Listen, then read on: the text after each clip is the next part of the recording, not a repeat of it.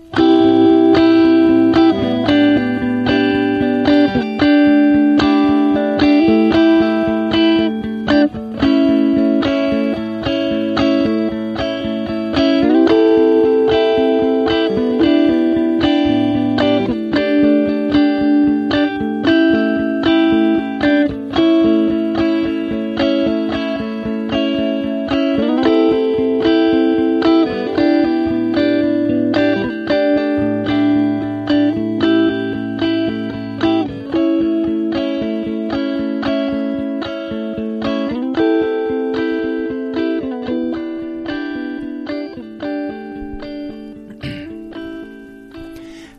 Tyler Smith, and this is More Than One Lesson, episode 86.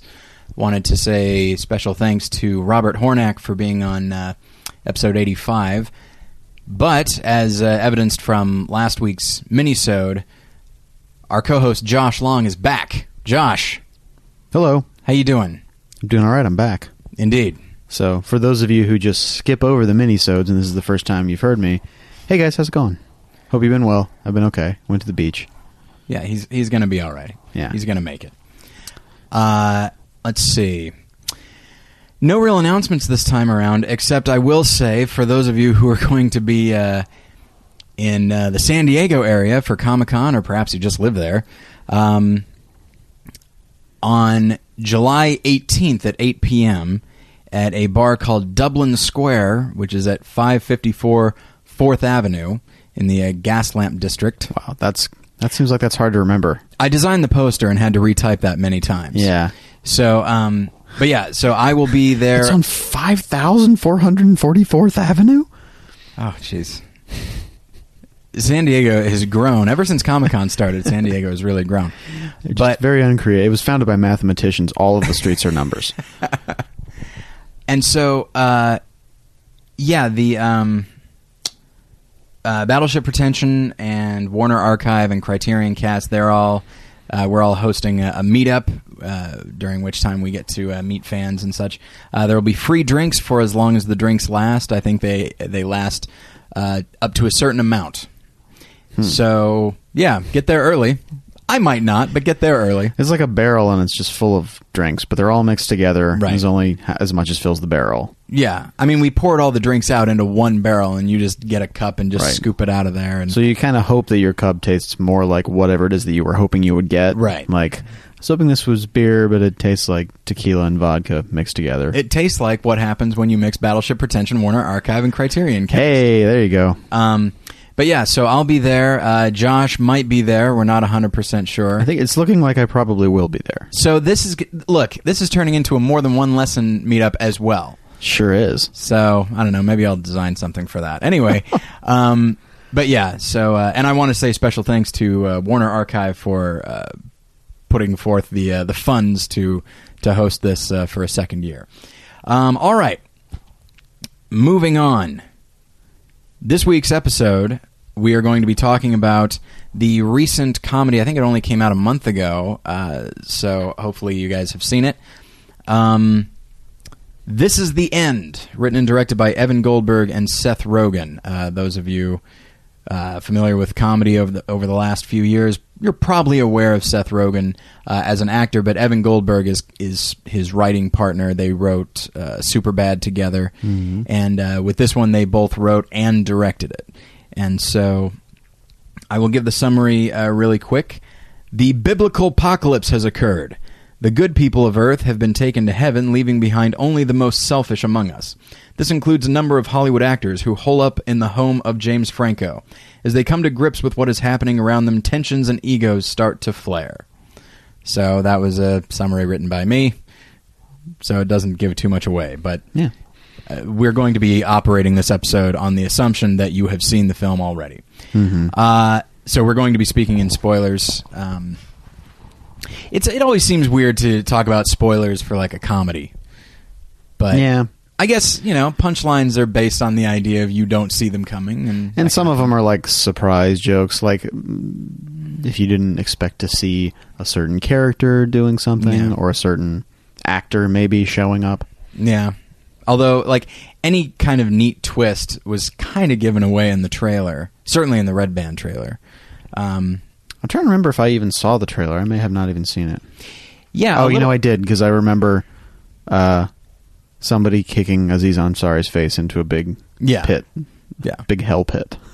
Uh, yeah, uh, a little bit of background. I was not really familiar with the film. I knew that it was there was an end of the world movie happening with uh, a number of uh, noted comedic actors of a certain generation, and uh, then I saw. Uh, then I went to WonderCon this last year, and went to a panel that Seth Rogen, Evan Goldberg, Craig Robinson, and Danny McBride were were speaking at, and um, and that's when I realized the central conceit, the kind of the gimmick of the film, is that these actors are playing themselves. They're playing a version of themselves. Yeah. And that's when immediately I thought, oh, that's kind of interesting. But I also immediately became uh, cautious because there's something. My first thought, and anybody who listens to Battleship Pretension knows that uh, my first thought was like, okay, it seems that is not something lightly done as an actor playing himself uh, in a film, and so.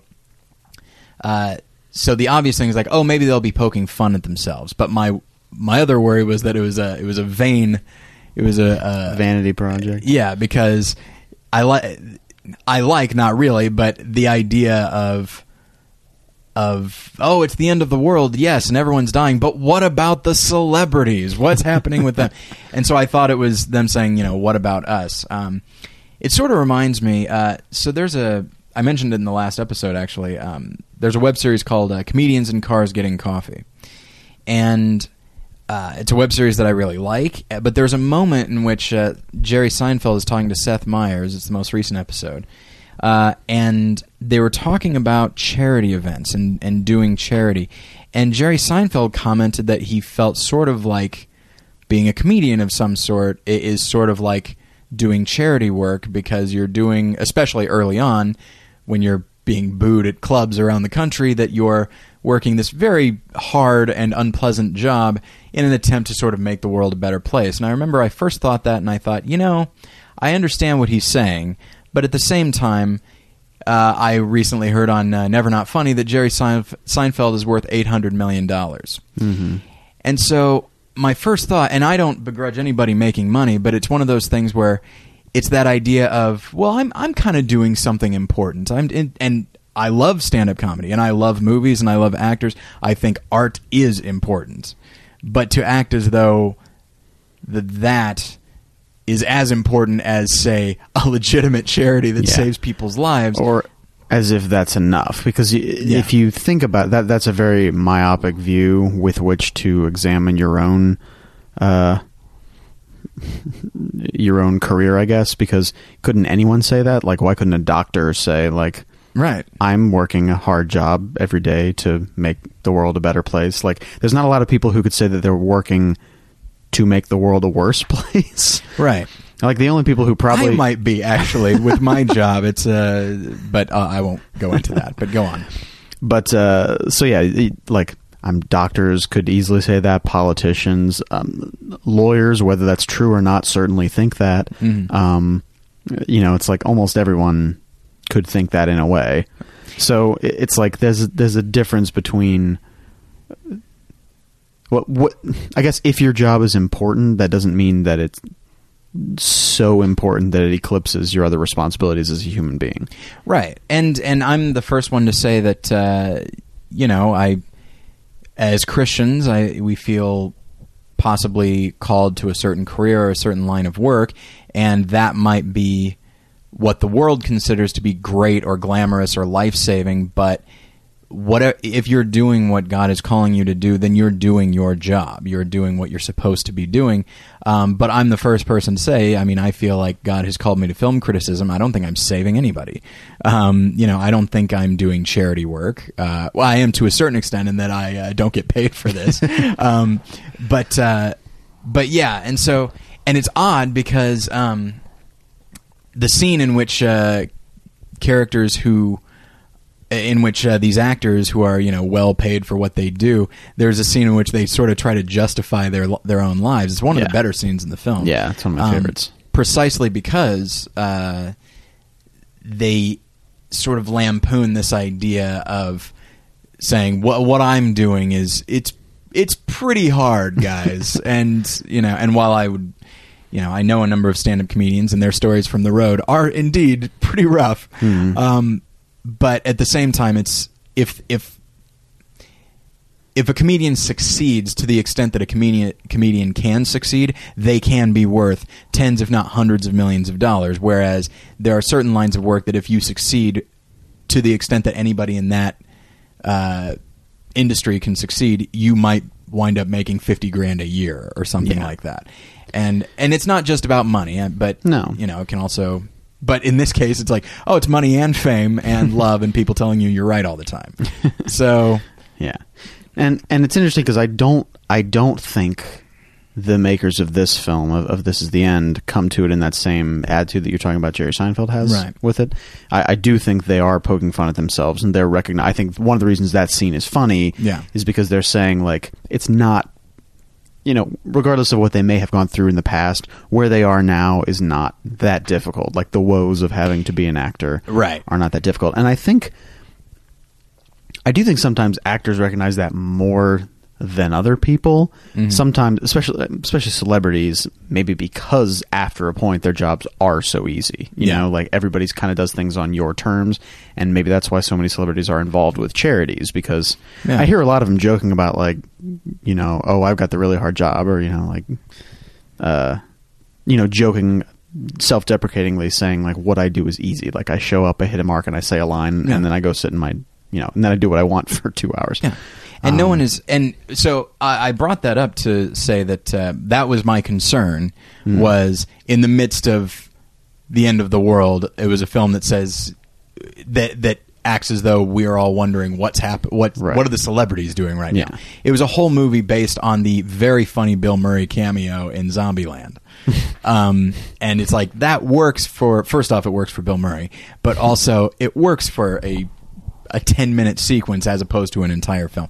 So that was my concern, and I think by and large that concern went away. This does not strike me as a vanity project. No. Um, they seem to want to satirize themselves and satirize Hollywood and the way uh, actors are, the way artists are, just really buying into themselves at all times and being really petty and that sort of Yeah. thing. So they seem to want to do that, but I would say by and large they didn't, with the exception of the scene you and I are talking about, in which these guys are really going out of their way to say, well, no, what we're doing is what we're doing is hard, and you know we and just and then one of them, J- Jay Baruchel, the least famous of the of the bunch, is like, yes, but we get paid handsomely to do that, you know, and so um, it's one of the only scenes I think of like actual effective satire. The rest of it strikes me as actually pretty toothless.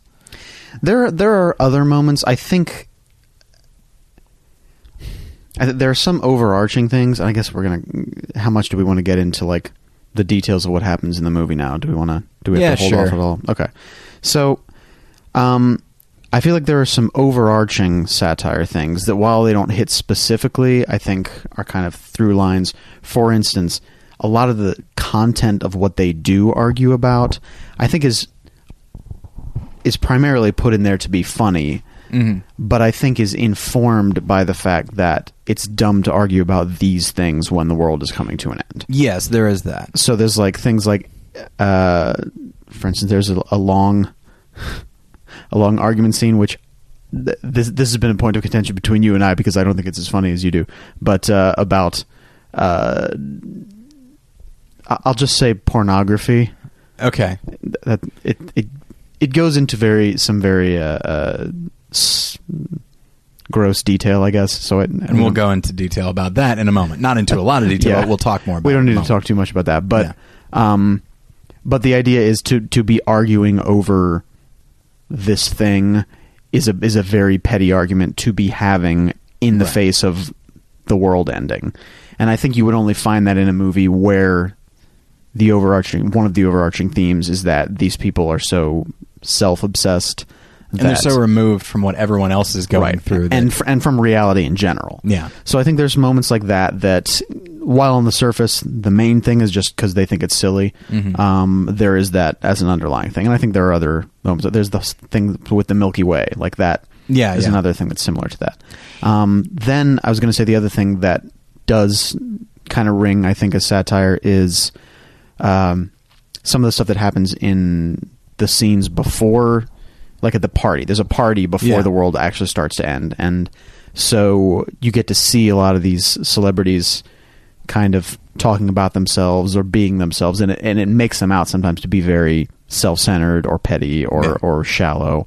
Um, I I do think the stuff with Michael Cera was It's very funny. It was yes. very funny because he would they just kind of played him against type as hard as they possibly could. Yeah. Um, and I think it's funny that one one of the jokes um, is that uh, Seth Rogen and Jay Baruchel left leave the uh, the party for a little bit to go get some food or something like that. Mhm. They and while they're out, the rapture happens. People get sucked up into the sky. Yeah. and Get sucked like- up into heaven, as it Into heaven, out. Although yeah. that's not immediately clear. Right.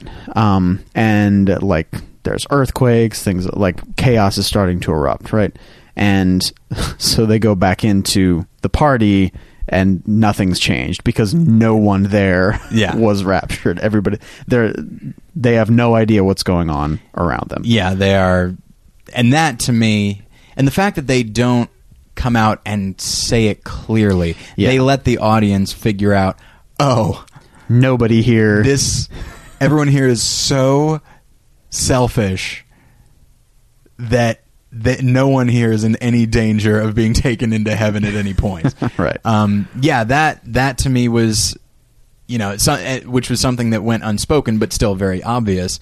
Um, I, yeah, I liked that. Um, but uh, but that's the thing is from a from a satire standpoint and from the idea of really because when it comes right down to it, this is a I won't say it's a risky comedy, but it's a comedy that is different than a lot of other comedies, having the actors play themselves in the midst of this situation, assuming that there is, you know, based on the assumption that the Bible is true, and that they're just going to go for going to go forward with that parts of the Bible. parts. We'll of the get Bible. into we'll that. get to that later, but um, you know, there's a lot of elements that kind of set this apart from other comedies. Definitely. Um, but part of me thought, yeah, but you can actually go further with this. Um, there's, I was looking up trivia. I think I had I had heard this before, but I, I was looking up trivia about the film in which. Because, for example, uh, James Franco is in it playing himself, and James Franco has a brother who is in Hollywood and is an actor named Dave Franco. he's in 21 Jump Street. He's been in a, in a number of things. He's actually very funny. Um, and so they toyed with the idea of having Dave Franco at the party and have him die.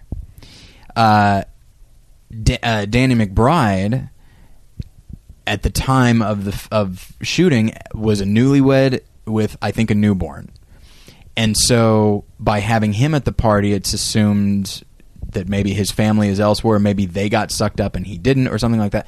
Uh, but instead, they just decide to divorce these characters completely from their actual home lives, and because they said that all of that would be too dark, it would be be too dark to imagine Danny McBride's family being gone in one way or another, or Dave Franco being killed, and now James Franco lost somebody that genuinely is is close to him.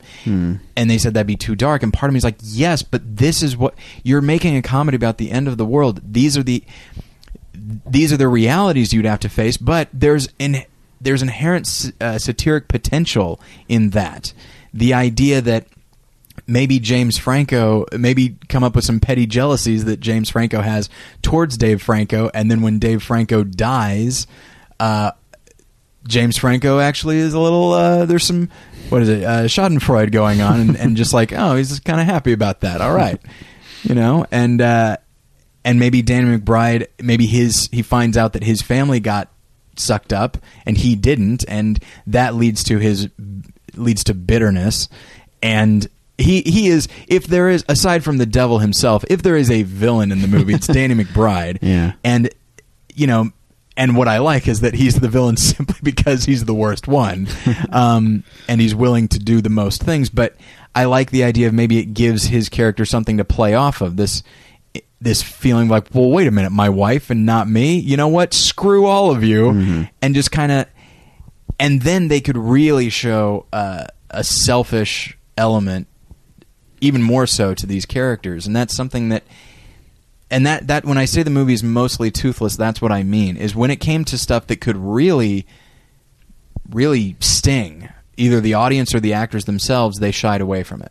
I do agree that there's they could have gone further with the satire, and I I think one of the things that I dislike about the movie is that I think it while it has those like I said overarching things or some undertones or some specific jokes where it refers to that, I think at the end of at the end of all things it becomes a, a series of crass jokes.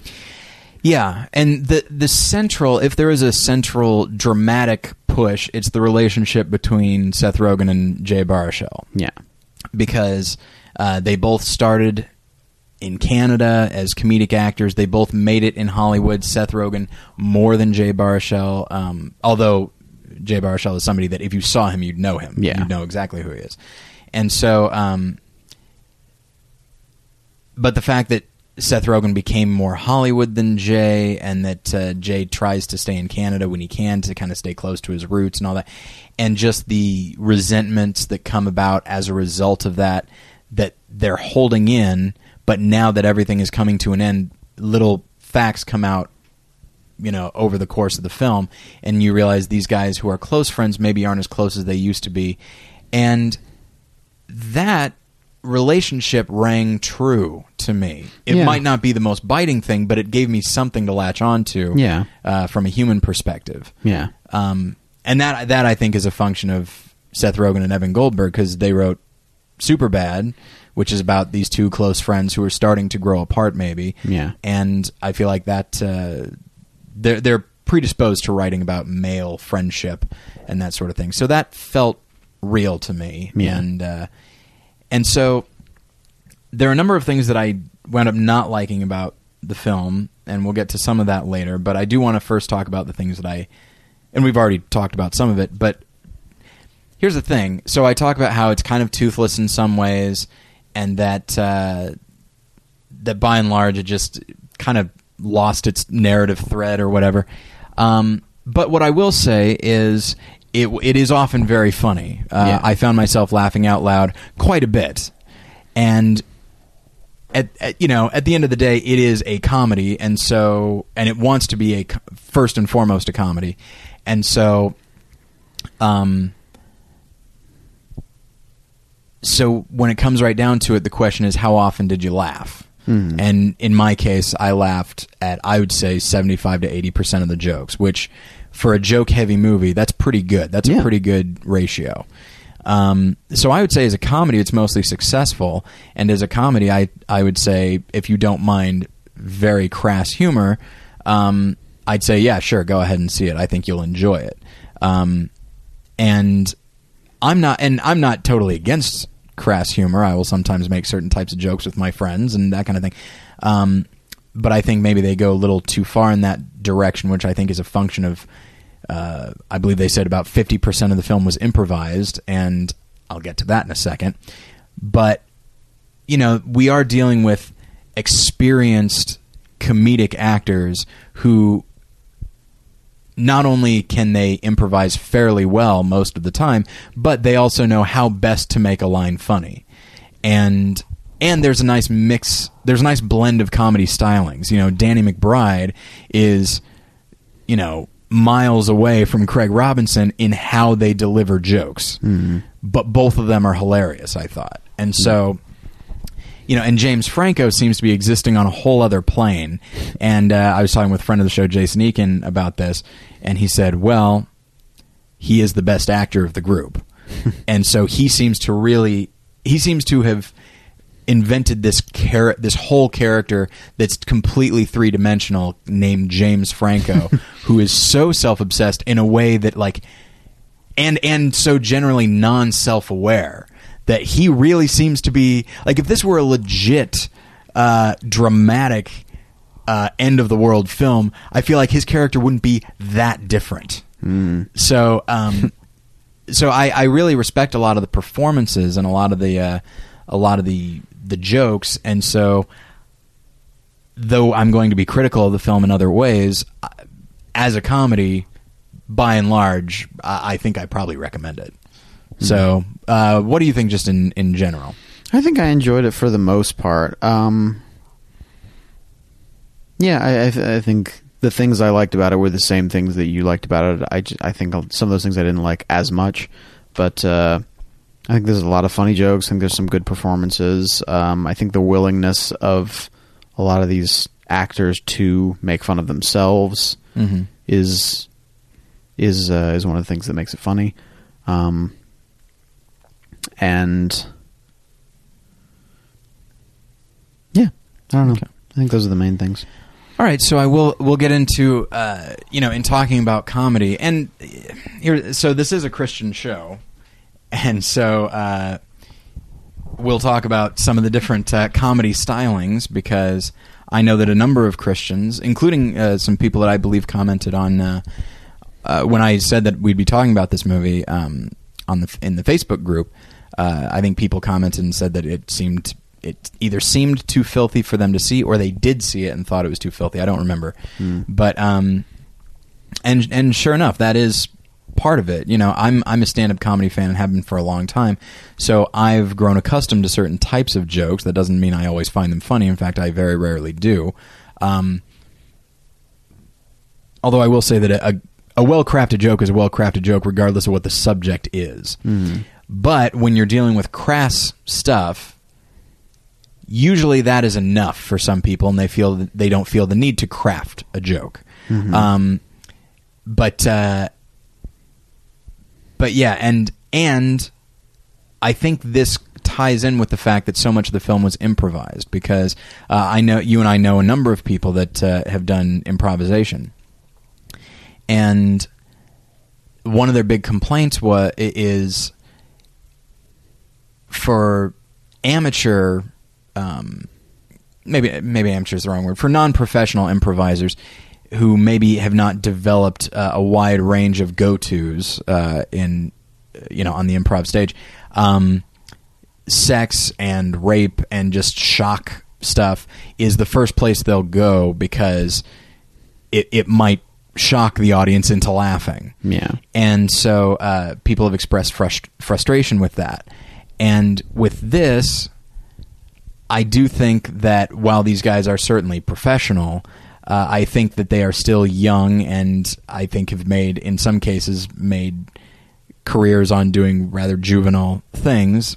And so, in the midst of this, I think the the improvisation, like the scene you're talking about, where the characters are talking about porn, among other things, um, I think that scene it goes on really long as uh, impro- uh, improvised comedy often does, and it goes more and more extreme, which I think was made funny by the actors, but at the same time, part of me is like, and I like I do tend to like when jokes are just drawn out. I, I enjoy that, but after a certain point, it's like unless you have something kind of new to bring to it with the extra thirty seconds uh, of the joke, it does get tiresome, and it feels like you're just after a certain point. It sounds like you're repeating something with the hope of it becoming funny, as opposed to repeating it knowing that it will become funny if repeated. And so so that is i think some of the some of the problem and also there's no real reason for the film to be as crass as it is and Yeah. one can make the argument that there's never really a reason for uh, you know crass and adult joking um, but oddly enough that has bothered me that bothers me less in some movies and bothers me a little bit more in this one why do you think that is josh Why it bothers you more? or or anybody Um, I, I, I don't know if there's anything more in this movie because I don't really feel that way. I, I just I think I think that kind of joke. Well, you know, then again, I, I can't say I think there is something. Um, I think part of the reason that some of the jokes just they go to the crass stuff very quickly and they stay there for too long is because what you have is a, a group of people who are comedians to, together who all think each other are funny. Um, it's basically you've got like this kind of boys club group of friends yeah that are, I'm sure, just encouraging each other in this sort of thing. Like, I'll bet you anything, there's a lot more of that, and some editor had to be like, "It's too much of this," and cut tons of it out. Yeah. because when you've got like, I mean, imagine like when you're sitting around with a bunch of bunch of your dumb friends joking around, like. You know, we, we go to the Coral Cafe sometimes with a group of us, and we'll go on a riff that goes for thirty minutes about something very stupid. And yes. Yeah, and it'll make us laugh the entire time. So that sort of thing can just It's worth noting I never remember the riffs the next day. That's how surfacey and useless they are. I've thought sometimes like I kind of feel sorry for the people that are sitting near us because we think we're hilarious, but other people might not so much. Yeah. and and not to say that we shouldn't do that because hey, we have a good time, but exactly. like it, that can just as easily happen when you're on a set with all your friends and you're Yeah. making those jokes. They they seem totally funny. It might seem like the funniest thing you've ever seen or ever heard or said, Mhm. but it might not act, it might not actually be because you're in you're in this echo chamber where Yeah. everybody thinks that the other person is funny and everybody agrees on the same type of humor. Yeah. Um, so I think that could be why some of this happens in this film. That it, uh, you know, they jump to the crass stuff quickly, and that it takes it takes a long time. So some, not always, but I think there are several scenes where it goes on too long. Like there were times when. Uh, it would get to something, and I'd be like, "All right, you're done now. The joke is over. Like I got it. I, I, you know, thought it was funny or kind of funny, but now you need to move on to something else. You're done." Yeah. and then it would keep going, and then that actually, that's weird because that works the other way uh it's like it's like opposite comedy like i was having a good time now i'm not interested anymore now i'm getting bored Right. um not that a movie always has to keep me from being bored but comedy shouldn't make you bored Yeah, comedy does need to. Again, there are jokes that can be nice and drawn out, and I'll still laugh. Yeah. Um, but at the same time, uh, comedy is usually pretty quick, Mhm. um, and drawn out jokes need to be done just right. Otherwise, they feel like drawn out, and Yeah. that's it. Just as a just as a sentence that's timed poorly can ruin the pacing of a bit Mhm. uh a sequence that's run that's uh, that goes poorly uh, can ruin the pacing of the the film Yeah. Um, so yeah, uh, I will say if you are a fan of comedy and you and you thought we already kind of ruined it a little bit uh, so far, but uh, and we'll t- we'll ruin it more in a moment. But um, but yeah, if you um, enjoy comedy and and you think uh, this movie looks good, but you tend not to like extremely, we keep going to crass, or, you know, crude uh, language or whatever, uh, and you're if you're bothered by that, then this is definitely not the movie for you. If you are not Yeah. bothered by it, which for the most part I am not, Mhm. um, then yeah, you'll you'll probably enjoy it. Yeah, I think you'll have. A, I think. Yeah, I think anybody who doesn't have a like strong problem with that sort of thing We'll at least have a good time at the movie. And I guess maybe one of the one of the reasons to go to go back into the uh, the idea of missed opportunities, especially with the Hollywood satire, is these types of arguments are something that anybody could have. Now, as you said, the idea that these guys are having these arguments in the midst of this situation, it speaks to their being out of touch, which be, because they're celebrities, it it, it rings maybe not true, but it stands to reason. Um, these types of arguments are pretty general but anytime somebody anytime the characters they make it clear that oh this is who they are like the thing that got me is these characters regularly argue with one another and they and they're looking for the opportunity to put one another down and you know if you and I were arguing and like really like really tearing into each other there are things that you know if I say this Tyler will really be hurt and I know things like if I say this, Josh will really be hurt. And in in the case of these uh, actors, all of them have done movies that have not done well. Uh, all of them have made choices that are not good. And in Hollywood, where it's all about your career and all about how you are viewed, it seems like those are the first things that these guys would go to. And so, for example, it is astounding to me that nobody brought up the Oscars that James Franco co hosted with Anne Hathaway. By and large, considered the worst hosting the Oscars have ever had. no one brought that up in the movie. And that is astonishing. And my thought is, well, maybe they're so busy with the crass humor, the really general, broad humor, that the opportunity to get specific to these characters who have gone out of the way to play themselves, like maybe that's why some of the satire gets lost because they're too committed to doing this kind of these kind of jokes over here. Yeah, it could be. But uh, meanwhile, there other times they're spot on. Like there's a scene where Jonah Hill is praying, and he's and he and he starts the prayer with "God, it's me, Jonah Hill." From Moneyball, and stuff like that is is good. Um, you know, Danny McBride, there's a moment when he's being confronted by all these guys, and they're trying to. He does not know that the end of the world is is happening, and uh, and immediately he's kind of angry that they're all confronting him, and uh, Jonah Hill says something and goes, "Jonah, come on, you're an Oscar-nominated actor now. You can do better than that." as far as like conveying the weight of a situation. and then Jonah immediately tries to say it again, and Danny McBride's like, "All right, that's better." and so stuff like that, where yes, okay, it is in the midst of the world going to hell, quite literally.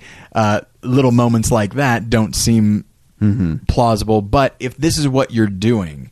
If you are going with this gimmick of these guys playing themselves and you're committed to them being as petty as possible in the midst of catastrophe, then like do it in every other possible way. I mean, they make reference to the terrible film Your Highness, mm-hmm.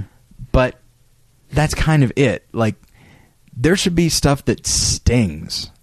You know, when you when you get actors playing themselves, the the the advantage to that is we all know their lives. Mm-hmm. We know, you know, we know about the Oscars. Yeah. And so they can borrow so the characters immediately have history with the audience because we know them and so to not capitalize on that is i think uh, a shame i felt the same way with with uh, tropic thunder to a certain extent um, the fact that ben stiller plays this character who's trying to get out of action it's like yeah but we know that ben stiller is a comedic actor. If they had put like a sylvester stallone or a Mel Gibson or maybe like a Vin Diesel uh, in that role, then it's like, oh, they got an actual action uh, star to play this action star whose career is kind of, you know, especially especially someone like Vin Diesel now who's done a number of Fast and Furious movies and is going to be playing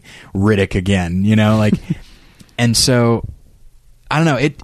I mean, you and I spoke uh, somewhat recently in a minisode about the film Network, and I feel like that's a film that doesn't pull any punches. No one is safe, and it is willing to go as dark as possible to the point where a character gets killed on live TV um, because he's not bringing enough, bringing in you know the ratings and stuff like that. And Yeah. so, so I'm sorry to repeat myself, but that's the thing is I think I think maybe that's that's part of it is they're so committed to this other style of humor, which I'm fine with them peppering in here and there, but they're so committed to that that I think they failed to recognize like you really missed a lot of opportunities.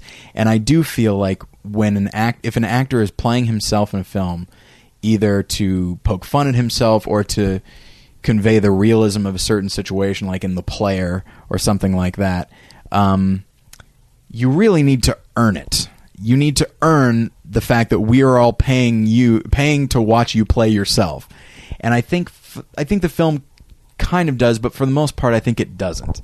Um, but that's that's just me, and I, I feel bad that uh, in a, in a moment when we were s- supposed to talk about more positive things, we ended up talking about negative things. Uh, I'll talk about some more things that I do like. Um, uh, so we've we've talked about the cast in general, uh, but I do want to single out uh, Craig Robinson, who most people probably know from The Office and Hot Tub Time Machine, and he. What's his character from The Office? Is it Daryl? I think the name is. I think the character's name is Daryl. Okay. Um, but yeah, he has a very deadpan delivery that, especially in a in a movie like this where you know crazy things are happening, it seems like deadpan would not fly. It would not land at all, fly or land. It's not doing either one. um, It's just lying there. yeah, but he, I mean, the biggest laugh. So you and I went and saw it with Jason Eakin, and there was a scene, and it's the scene we're talking about, where the actors are talking about how hard it is to be actors, and then he, as if describing a a tragic event from his past, explains one of the hard things about being an actor. For example, acting like it's hot when it's cold and stuff like that. That was the biggest laugh I had in the whole movie. It was a bit. The three of us kept laughing, even though the theater had clearly moved on. Yeah. and we could not stop laughing because it's just this nice little monologue that. Uh, Because it, it starts with acting like it's hot when it's cold, and then he talks about like going to the beach when it's cold and acting like, "Hey, everyone, let's go surfing" and stuff like that. but he just says it so quiet and deadpan with a, like a thousand yard stare that uh, oh, There's an element of childishness to to it, which makes it even better. yeah, and uh, and there's a moment where uh, uh, Jay Baruchel is talking to Emma Watson and uh, Craig Robinson, in which they, I keep, I, instinctively am like kind of uh, grabbing for like character names, and then I realize, oh right, there are no character names. Um, but anyway, so uh, so they're talking about Forrest Gump, and and Emma uh, Watson is like, "You don't like Forrest Gump?" And he's like, "No." I Jay Baruchel says, "No, I hate it." She's like, "But life is like a box of chocolates." And then Jay Baruchel's like, "Yeah, I know." And then Craig Robinson, once again looking heartbroken, he's like, "You never know what you're gonna get." and he just says it like, it just he has the ability to sell lines in a way that I can't imagine other actors being able Mhm. to do. Yeah. Um, so he was a real highlight of the film for me. But to me, the by far the best part of it is Danny McBride, who plays once again, as I said, the villain. And I'm a I'm a sucker for a good character intro, and he has two of them. um, one in which you know it's there, and there's also something to be said for once a once uh, the premise of a film has been set, and we've kind of been thrown into the middle of you know action or whatever and then we feel like okay we've got it. We've got the dynamic of the characters. We've got this worked out. And then revealing an, and then adding this other explosive element at just the right time man it can make all the difference in the world if danny mcbride had been one of the basically what happens is you know there's the there's a party at james franco's house uh, this one night and uh, then the world ends and a number of uh, celebrities die falling Most into of the- them. They're- most of them die So that the main character is the only ones left in the house. Right. Like hundreds of people probably die. Probably yes. And so, uh, so they're trying to figure out what they're going to do that night, and so they put together all of their food and try to. They're like, all right, we're just going to have to ride this thing out. And at the time, it is Jay, Seth, James, Craig, Craig. and Jonah. Jonah, yeah. And so. They, so they take stock of everything they have, and they, you know, and it's and it's a nice long drawn out scene as they try to figure out like what the sleeping arrangements are going to be and all that. And it's like, okay, I think we got this. And then smash cut to it's morning now, and uh, Danny McBride has has passed out in a bathtub, slept through all the carnage, and is now awake and he is ready to start his day. And he is just this egotistical monster, and his and it's just it's a nice it's a well put together little montage Yeah. there too, um, and he is like I said. Uh, just the villain of the film, and he just does whatever he wants, and he'll do it uh, to spite other people. Like once he knows the score and knows that they need to conserve water to bother people, he just starts pouring out the water. um, and then later on, there's a scene where he has decided to put on James Franco's tuxedo for no, and it doesn't fit by the way, but he still is wearing it for no reason. Um, and so it's just uh, his character is very funny to me. Uh, and then later on, uh, he leaves the house, and it is assumed that he has died. Come to find out, he uh, he's really made a he's really made a go out of the apocalypse, and has become basically the uh, king of the cannibals, essentially. and then you get another nice reveal. In which it starts at his feet and moves upward, and then you think it's going to stop at his head. No, it goes to his skull hat, which is also rather funny. I thought, but uh, but yeah. So the, almost everything that either Craig Robinson or Danny McBride, almost everything they do is pretty funny. Those are probably the biggest laughs for me. Not to imply that the other guys aren't funny; they're often very funny, but those guys are the highlight um, for me. And Michael Cera, but he's not in it very long. Yeah, I'm glad that they don't overuse him. Yeah. Like, yeah, his his scenes were early on were the funniest ones to me, where they just made him as like as terrible a person. it's like I don't know. It's like you you released the childish psyche of the kind of characters that Michael Cera often plays Yeah, to just any debauchery that he wanted, and and he grabbed everything with both hands. Uh, quite literally in some cases. Um, stay tuned. Actually, just go see the movie if you're wondering what I'm what I'm saying. Um, so I will say a couple of the other things I like. Okay, so in uh, moving into sort of the spiritual aspect of the of the film, uh, and it is not above. I say above as though this is a base thing to do. It's not, but uh, they uh, they decide they want to uh, reference uh, some other films, and so there is a scene that is graphic and ridiculous, but is very much a reference to Rosemary's Baby.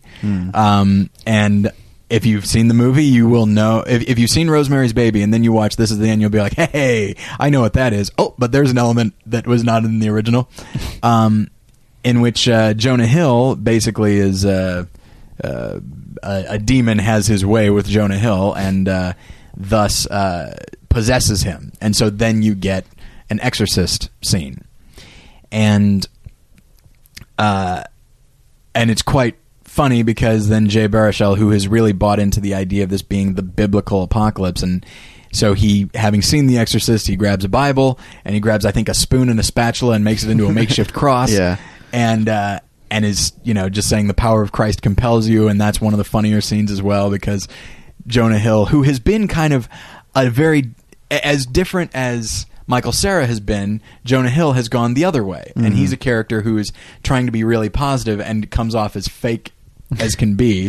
Which I thought that, that was another uh, instance where, while he's playing himself, he's clearly playing a character of himself, Right. and that was sort of his operative thing. Is like he wants to make everybody like him, Yeah. But you get the idea that maybe he's a little bit fake, and they they really play their cards close to the chest for a long time. And it's like, is he just serious about everything? And Yeah. he's just kind of shallow. Yeah. Um, but it, the fact is, he's shallow, and he uh, doesn't actually care about anybody. right yeah be he's selfish still. it- it's that it is and and again one without really calling too much attention to it they- do a little bit but like it's it's reference to that idea of like the of like hollywood nice like yes people will be nice to you but because they want something from you even Yeah. if it's just your approval or whatever and so uh so yeah and as he's uh once he's possessed, then we see the the Jonah Hill that we're that we know and uh, and enjoy, and so it's a good scene there. But uh, but yeah, so it's nice that the film acknowledges other as- uh, other films and uh, and does those parodies pretty well.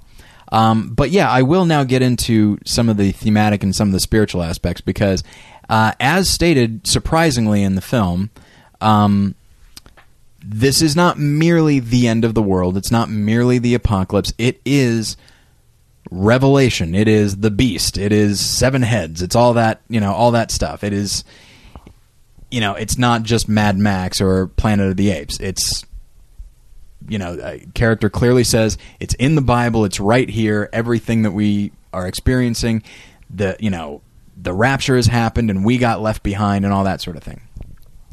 And so, and part of me thought, like, okay, well, that's kind of odd that they would do that instead of just having it be a generic apocalypse, you know, the kind we're all comfortable with.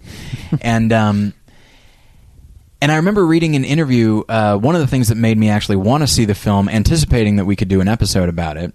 One of the things that made me want to see the film was an interview that uh, Seth Rogen and Evan Goldberg gave to the Onion AV Club, in which they said that you know when they grew up, uh, they read about the biblical apocalypse uh, either uh, directly or from you know uh, a friend told them because they were raised Jewish. So you know Revelation's not a big deal to them, but they would go like they'd be invited to like friends like. Uh, uh, vacation Bible school or something like that, and they would read about you know Revelation. They'd be like, "This is terrifying!" They- like they thought it ge- was genuinely scary, and so they thought, well, if we're going to make a movie about the apocalypse and we want it to be kind of scary and intimidating, let's just go. Let's go with this imagery. This this works pretty well. Um, and so I kind of like that they were willing to do that. But the thing that and and you know what? There and there comes a few moments when the characters are faced with the idea that you know there actually is a god. And they're just like oh man who would have who saw that coming? You know like they just they've all been functional atheists their entire lives and suddenly they're faced with the fact that God is he, is real and he's here and there is such a thing as justice and there is such a thing as right and wrong and they've been living their lives in such a way as uh, you know do whatever you want to do. It's fine. Um, and so uh, occasionally they explore it in a way that I find interesting. One of them being during that exorcism scene, in which it starts with Jay Baruchel just repeating "the power of Christ compels you" to the demon that is uh, inhabiting Jonah Hill, and it starts out as funny because he's clearly just tr- just repeating what he remembers from The Exorcist, um, and the demon is being you know in Jonah Hill fashion is being very defiant. But after a while, it starts to have an effect, and it seems to actually start to hurt the demon.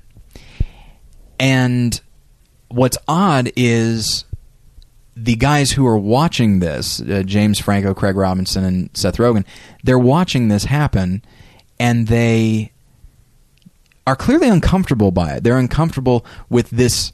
Uh, display of religion um, and this invoking of the name of Christ, and so they put a stop to it, even though it's clearly hurting the demon. And so one could say progress is being made in this exorcism. But they're uncom- they're made uncomfortable by it, and so they actually put a stop to it. They would rather their friend be inhabited by this demon than what? You know? And so I remember that struck me as interesting. And once again, they don't call too much attention to it but it was something that struck me as interesting. Did that did did that register with you at all? I don't even remember that honestly. Okay. I don't remember what happened at the end of the scene, but I do. I do remember there being moments like that. I think there's a moment when when uh, Jay Baruchel first sort of realizes that it's the biblical apocalypse, and they're and they're all sitting together somewhere, and he starts to like bring up this stuff, like all these things that are happening. Like these are like here are verses in Revelation where it talks about these things happening, and uh, in sort of the similar way, everybody's like, "Well, that's that's ridiculous. Let's not, you know." Yeah. And they don't take it seriously. So yeah, they say that's ridiculous, even though they've just seen everything that they've seen outside. Right. Like so, there is. It's interesting that there's kind of a recognition that these things are within the world of the movie. At least there was a recognition that these things are real and are really happening and yeah. are according to, you know, the biblical prophecies. Um, so it's interesting that they do actually kind of follow into that, um, although they don't completely follow through with the biblical ideas, which. to expect that would be to expect a lot. I know. I was really part of me was like, how far are they going to go with this? Oh, they've stopped. Okay, got it. Um, and it is, and yeah, I guess I, I, shouldn't have expected it, and I didn't really. But once they started heading down that road, I thought, wow, I'm surprised they got this far. Well, yeah, because once they get to that to that point, well, the, the scene that I was just mentioning, like once they have that, I'm like, okay, well, if if the film is recognizing that this is the truth, where do they go from here? Like, yeah. do they all have to then sit down and like, all right, well, let's read the rest of the Bible and figure out what we have to do? Yeah. Like, that would seem to be the logical conclusion. That would probably make for a boring and not very funny movie. Yeah. Which is one of many reasons I'm sure they don't go there. But at first I was like, so if they're going to try and resolve this in this way, how's it end up? And I, and I so I'll move into this aspect. The thing that made me when I when I saw the movie, the thing that definitely made me want to do an episode about it was, you know, it's fascinating. Uh, what the one of the things that the film winds up doing, um, because the characters discover that it's not too late for them. They can still be raptured. They can still be taken up into heaven if they do like one s- truly selfless act. Mm. Uh, and this is uh, this is discovered when Craig Robinson decides that he's going to fight and and undoubtedly lose uh, against this demon in order. Basically, that, he's uh, going to distract it for long enough yeah. so the rest of them can get away. Yeah, and he's going to sacrifice himself. Yeah. And so as he, as that's about to happen, down comes the light, and he gets taken up to uh, to heaven, and so that's when they realize, oh, he has been selfless. He has done this thing. you know, greater love has no man than this that he lay down his life for his friend. That's what he just did, and so they realize, like, okay, uh, let's start being really nice to each other. And there's a kind of a, a funny scene uh, in which, at this point, it's James Franco, Jay Baruchel, and, and Seth Rogen. They're driving in a car, and they're just trying to say nice things to each other, but they all wind up being backhanded compliments. like James Franco saying to Bar- uh, Jay, he's like. He's like, oh, you're definitely you. You don't look at all weird with your shirt off, and says stuff like that. Um, and so it's it's one of the funnier scenes, but it's also just funny to see these guys attempt to be selfless so that they get what they want. Right. Yeah. Um, and uh, and then later on when it's uh, it's weird as we talk about the movie, we keep talking about fewer fewer and fewer characters because uh, eh, not not unlike an Agatha Christie novel, uh, they don't all make it. and It tends to be a one by one situation. And so, uh, so by the end, it winds up being Jay and Seth. And as I said, that makes sense because that is the central relationship uh, explored in the film. And so, uh,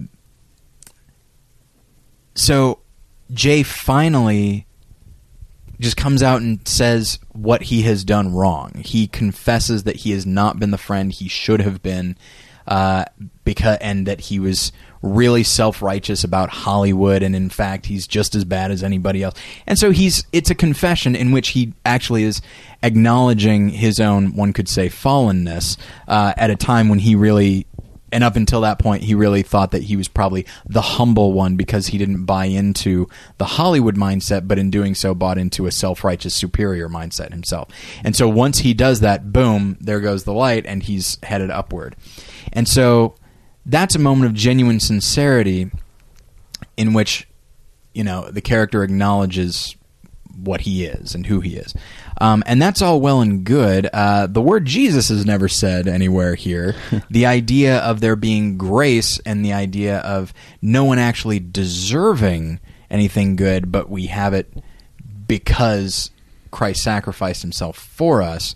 And so we are, we inherit what he was, you know, what he's supposed to inherit and, and did, obviously. But like, and that's the thing that got me was just like so you're reading the bible you're reading revelation not recognizing that there are n- a number of books that come bef- before it. Mm-hmm. And you know and jesus is mentioned pretty prominently in revelation as well. Yeah. and the thing and so here's the thing. If they didn't mention jesus which they don't but if they if they didn't in general that wouldn't necessarily bother me. But then they do this thing where so once Craig Robinson gets taken up and it's dis- and it's determined, oh, we know what we have to do, then uh, James Franco decides he's going to sacrifice himself for the other two, and he does this with the confidence of I'm going to be I'm I'm not really sacrificing myself. I'm going Right. to be fine. And sure enough, down comes the light, and he. Uh, and uh, a number of cannibals are going to, are trying to kill him, but down comes the light, and now he's safe. And as he gets and as he starts ascending to heaven, it's a rather humorous. It is scene. humorous because he immediately goes into gloating and uh, saying all the terrible things about everyone else. Yeah, and he's and he's like giving them the finger and Yeah. all that, and just really just like like gloating, kind of spiking the ball there a little bit. Mm-hmm. And uh, if I if I understand sports metaphors at all, um, Too much celebrating. And so, uh, and then as he's doing this, the light, the beam of light shuts off, and he falls down to earth, and then gets eaten by cannibals. In a, it's it's actually it's all very funny. So from a comedy standpoint, there you go. And then it's it's just funny to hear the way Seth and Jay talk about him later. It's like, why did that happen? It's like, you know why? Because he's he's a bad loser. Uh, no, he's a bad winner. Is what he was. and uh, and they just say it very matter of factly. And it's all very funny but it makes it clear like oh okay so he actually lost his salvation based on his actions he gained it by his actions being selfless and then he lost them he lost it by his actions being you know by gloating and being a bad winner hmm. and i remember thinking that and being like man it's fascinating to me. There are there are so many people that would say, "Oh man, I could never be a Christian." There's so many rules. And it's like there's just as many rules for everyone else. May, and whether whether people believe in heaven or not, but it's it's literally people say like, well, you know, at the end of the day, I think I want to do more har- more good than harm. It's like that is that is a constant hourly if not by you know minute by minute assessment of what you're doing in that particular moment that mm-hmm. sounds infinitely more exhausting to me than the idea of merely accepting God's grace and accepting Jesus' sacrifice because at that point the beam taking James Franco into heaven is unbroken. But if it's based entirely on him saving himself essentially it's just like oh that's that like there's because at this point then it's just a god who's only about justice and there is no grace. Yeah, I think the the thing that's sad about it is that like that shows that's sort of the way that people feel about Christianity is that like God is just waiting to like He wants you to do the certain right things, but if you don't do those certain right things, then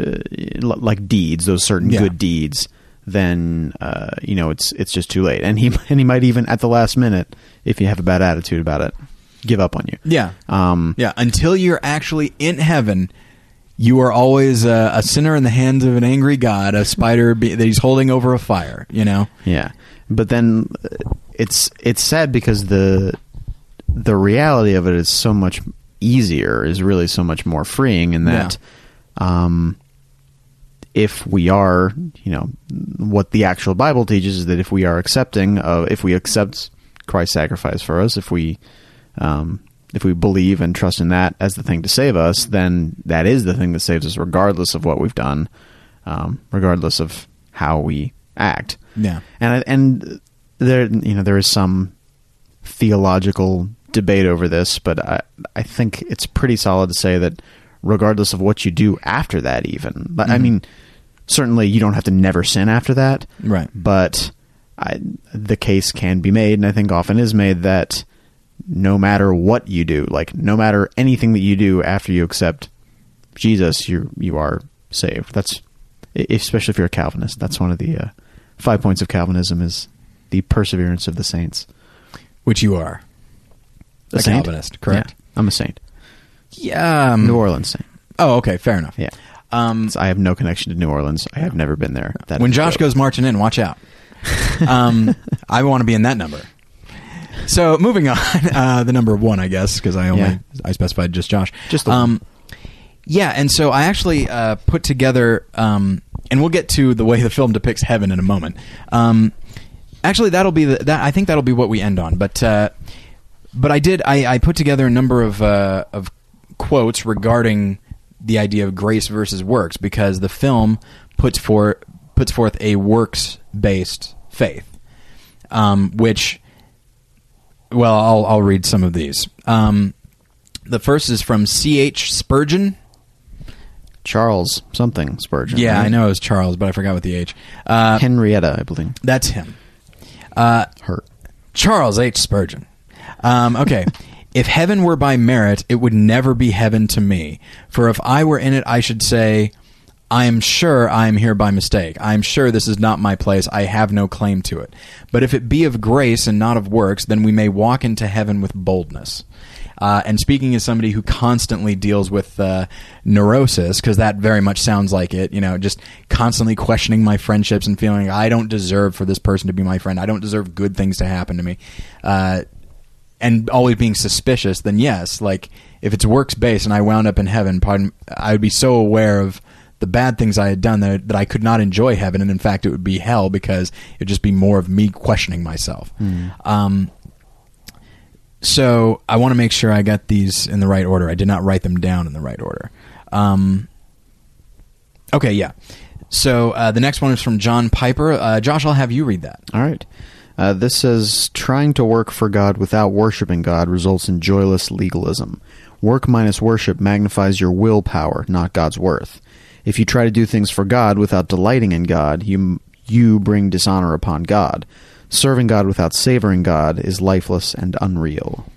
and I feel like right there, that's that's you get James uh, James Franco's little little pageant there, uh, in that uh, you know he's trying to work for God, which in this case means working for heaven, uh, but the idea of worshiping God as being eternally good or righteous uh, or gracious, that's not in the picture at all. Um, okay, uh, this next one is from R.C. Sproul. Uh, perhaps Sproul. I prefer Sproul. All right. Anyway, uh, Like a trowel. exactly, Not like a exactly. soul, like or the like way it's spelled. or like bowel. Moving on. Perhaps the most difficult, uh, pardon me. Perhaps the most difficult task for us to perform is to rely on God's grace alone for our salvation. It is difficult for our pride to rest on grace. Grace is for other people, for beggars. We don't want to live by a heavenly welfare system. We want to earn our way. Uh, we want to earn our own way and to- and atone for our own sins we like to think that we will go to heaven because we deserve to be there. And that is something that the film comes back to over and over is this idea of, you know, in the scene that we're talking about where the characters are talking about their uh, their the work that they've had to do as actors and that, you know, they're not bad people and all that. It's it's idea, well, I don't deserve I deserve to go to heaven. I'm not that bad of a person. Yeah. And like it's like, well, to quote uh, Unforgiven, deserves got nothing to do with it. Yeah. You know, um, we all deserve one thing, but we are given this other thing. Right. You know, thank God we don't get what we deserve. Right. Um, but uh, and I'll get to some of that in a, in a moment. Uh, but uh, okay, here's a quote from Martin Luther himself. Hey, Josh, you read that. the one, the only. Martin Luther said the most damnable and pernicious heresy that has ever plagued the mind of man was the idea that somehow he could make himself good enough to deserve to live with an all holy God. with an all holy God. That's something that because that's that. I feel like we we tend to put our own. We tend to like. uh, what do you call that? Project. We project our yeah. own image onto God, and it's that yes, yes, yes, He's good and righteous and perfect. Yeah, yeah, I got it. But really, I don't think we understand what that means, and certainly we don't understand what that means um, because we are people, and so perf- the the concept of a of a person being perfect, you know, we will often describe somebody sarcastically that way. Oh, this is Mister Perfect over here, you know, stuff like that. Never does anything wrong. My parents don't love me. It, it goes on from there, um, and so I think when we when we imagine God as being holy, all holy, totally perfect, Christ as being totally perfect, I don't think that registers completely, and it can't. I mean, it's it's not going to, but it's one of those things where it's literally like it's I, I I'm just coming up with this analogy now, so forgive me. It's not great. It's it's like a perfectly white sheet, and we think, well, just okay, this little stain. It's a small stain. It really won't register that much. It's very small. It's like, but on a perfectly white sheet, everything shows up. Against an all holy God, the best person is pretty awful and pretty selfish. And so, you know, and some could look at that and say that is really, uh, oh, how would I put it? Oppressive, that fact. The idea is like, well, we, I guess we're just screwed. Ah, but we're not. We're screwed if it's works based, but we are, but it is not. And so we're actually in pretty good shape. And so, like, you know, obviously this film is a comedy, and so they're not going to explore heavy theology. Not that this is remarkably heavy theology, but they're not going to explore that. So I understand, but at the same time, it's just like, you know, as we say, thank God we are not in the position of James Franco, which is something I say often. um, you know, thank God it's it's not that, um, because then nobody gets taken up, and so uh, so I feel like the film really, really and I guess I can't fault it. I mean, I can fault it all I want, but I guess I shouldn't. Again, shouldn't be surprised that like it uses the Bible for imagery, which a lot of movies do. You know, movies. It can be Christ analogy. People recognize the inherent power of the Christ story, even if they don't believe in it, and they will use that for their film, Man of Steel.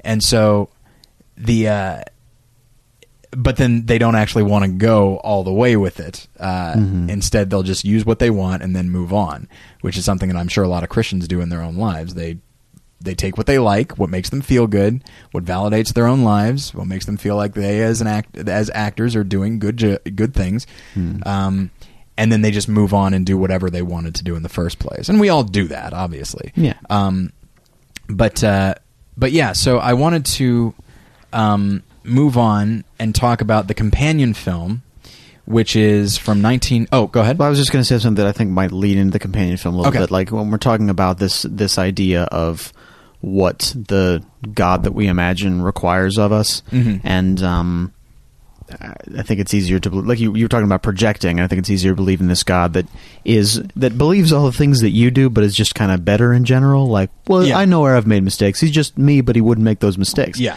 And um, like you were saying, it's if we're talking about perfection, it's it's far more than we can understand. Yeah. And um, so, if the idea, if we are to be held to that standard, we we know that we can't match up to that. We know that we can't match up to any any uh, any degree of perfection. Um, and so when it that's so much harder than the the idea of works, which ends up being the savior in this in this movie, is so much harder than the reality. Mhm. The reality is just accepting I will never be able to be this good, um, but it's okay. Yeah. Even it's funny.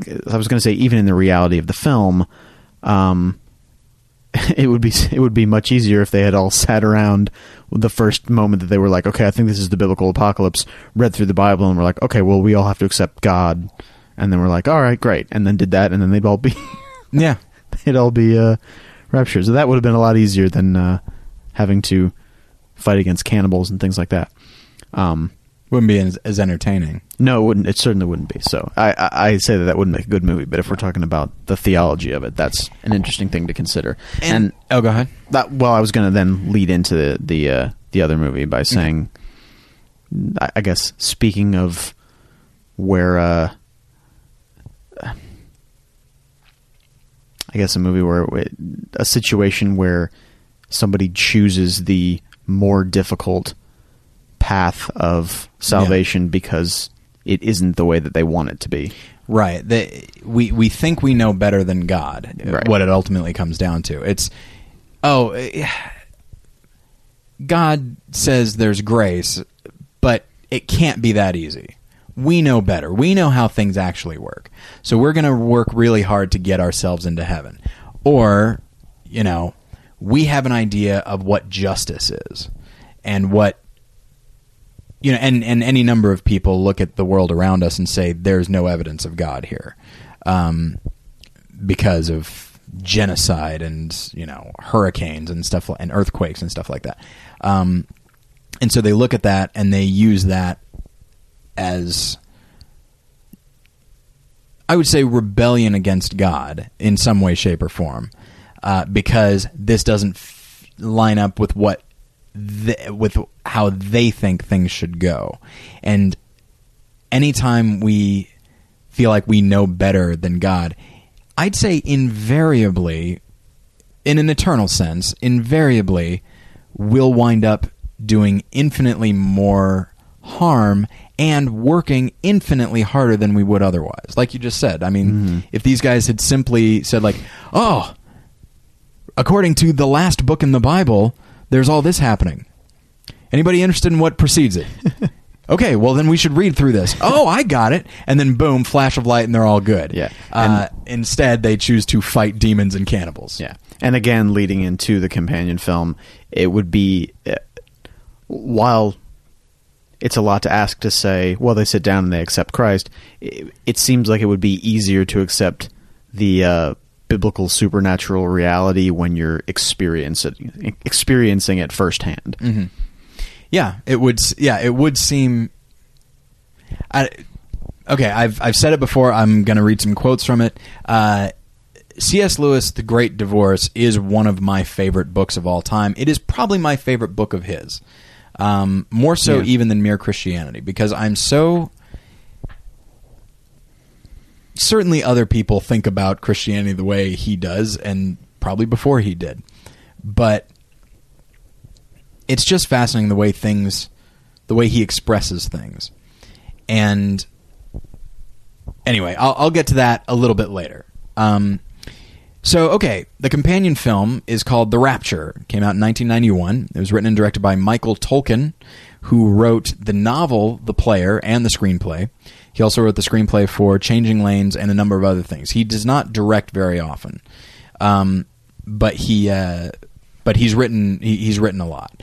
Um, I do not remember when I first became aware of the film. I saw it for the first time a few years ago, um, the first and only time a few years ago, uh, and people said, "Oh, you're a Christian. You should see this. I'd be interested to know what you think." And it got pretty good reviews all around. And so I watched it and I liked it, but more so than liking it, I found it interesting. Uh, maybe not even interesting, fascinating.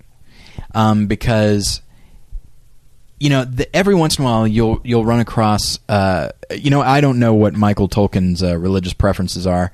Uh, I would assume he's not a Christian, but you know, maybe I'm wrong to make that assumption. Um, but he's clearly fascinated by Christianity, and he wanted to make a film that is sort of about the end times to a certain extent, um, and he wanted to do it in a straightforward manner.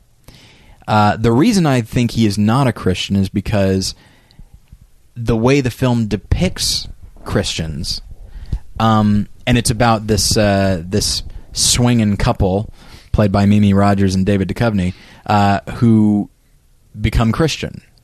Um, and when they become Christian, her especially, uh, they uh, they get this certain look in their eye and a certain, you know, just this ever present smile, as though they're in some kind of trance or Mm-hmm. daze or something like that. And part of me thinks, you know, I, I certainly certainly I have known some Christians that are optimistic and really even in times of of you know trial and tribulation they uh, they're still incredibly optimistic and upbeat.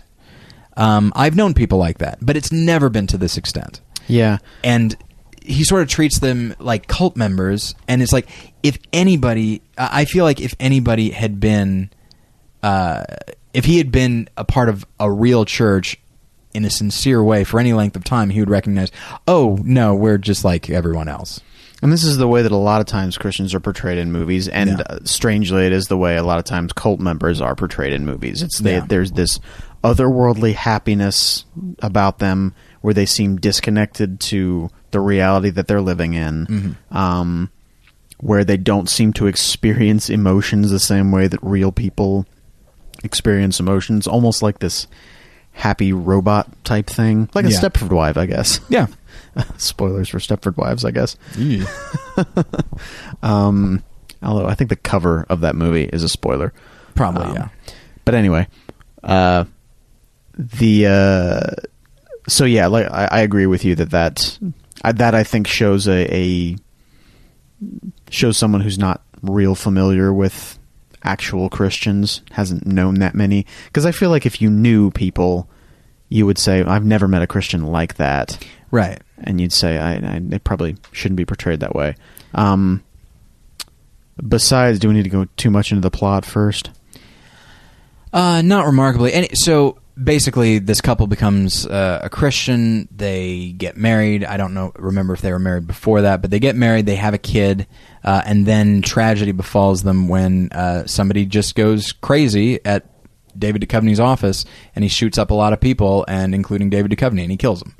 Um, and it's random. It's out of nowhere, and now Mimi Rogers has to, you know, have she's a single mother and, and all that, and she's trying to uh, come to grips with why God would allow this to happen and all that. And then she starts to get messages from God and that she should go out. Uh, you've seen it more recently than I do, so maybe go into uh, a bit more detail. Yeah, she she doesn't. Uh, she actually doesn't deal a lot with the grief. Really, it's Right. kind of like it just kind of fast forwards past that to her thinking that she's being told to go out into the desert so that because the end of the world is coming that she'll be raptured. Mm-hmm. Um, and then she goes, takes the child, and lives there for a little while.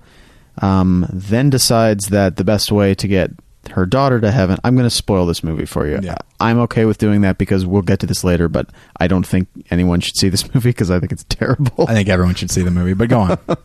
um, uh, she she in order because she thinks the only way she only thinks the only sorry I keep getting mixed up she thinks that the only way to save her daughter to get her daughter to heaven is to shoot her daughter so that's what she does um, she's then taken to jail then the rapture actually happens and the end of the movie is really i think probably what we'll be talking the most about Right. thematically um, finds her basically on the shores of the Jordan, ready to cross over into heaven, but she refuses to because by this point she's become so uh, dis disillusioned by God that she refused to come to heaven. She refuses to come to heaven on her on his terms. Right. And and it's so fascinating to me. Uh, a number of things. I mean, it's just the film is the way it's written. It's it's it's written in many ways like a bad Christian film that you and but there's profanity, there's sex, there's all this stuff. So it's like a rated R Christian film, but also, you know, in, in the performances and and, that, and the way they are choosing to play these characters, um, you know, even that's that's a little more over the top than Christian films. Um, and so it's uh, so it's not something that I can necessarily recommend on its own merit, but it is so, like I said, it's so fascinating to me. It's such a weird little anomaly of a film mm-hmm. because it it does seem to me that it's Michael Tolkin just trying to make sense of something that he probably doesn't understand, and that mm-hmm. means taking it on its own merit, taking its word for it. Mm-hmm. And this is the story that he chose to tell. And so, but yeah, there at the end when things don't line up with what she thinks they should be.